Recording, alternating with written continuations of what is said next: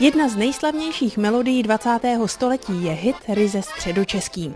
V roce 1927 ji složil slavný kapelník Jaromír Vejvoda. Ten se narodil a zemřel ve Zbraslavi. Když táta po svém otci převzal Vejvodovu kapelu, zdálo se mu, že má nedostatek skladeb a tak si řekl, že zkusí něco napsat sám. V roce 1927 napsal polku, která se hrála sedm let bez textu pod názvem Modřanská polka. A když nakladatelka paní Hofmanová zjistila, že se mnoho kapelníků zhání po modranské polce, napsala tátovi, že by písničku mohla vydat v nakladatelství Hoffman Vdova. Takhle na okolnosti vzniku světového hitu vzpomíná syn skladatele Josef Vejvoda. Táta souhlasil a za podpis smlouvy dostal 150 korun.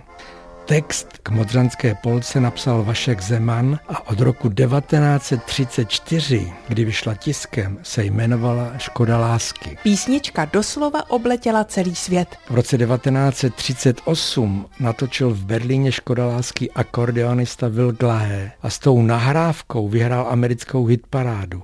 Dostal tehdy zlatou desku za milion prodaných desek. Skladbu pak ještě více proslavila válka, jak dokládá hudební historička z Českého muzea hudby Eva Paulová. Tuhle tu v tehdy velmi populární melodii si sebou přinesli do Anglie čeští letci, kteří tam bojovali. Ta písnička se tam chytla a chytla se proto, že i v té době 40.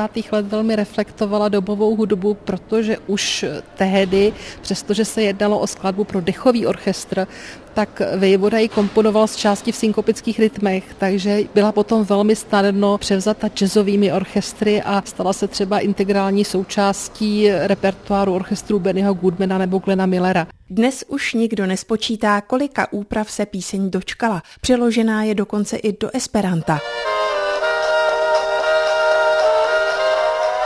Stojíme na Zbraslavském náměstí před restaurací Škoda lásky. Právě tady světově proslulý hit vznikl. Je tady i malé muzeum. Jsou tam rarity, které nikdy na světě nemůžou být, jako dopis od George Bushe, který mi napsal, že má písničku Škoda lásky ve své knihovně.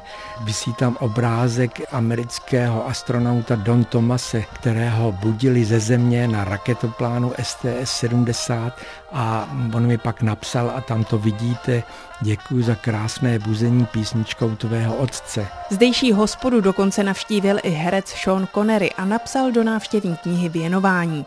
Knihu sice druhý den někdo ukradl, světový hit naštěstí zůstává nesmrtelný.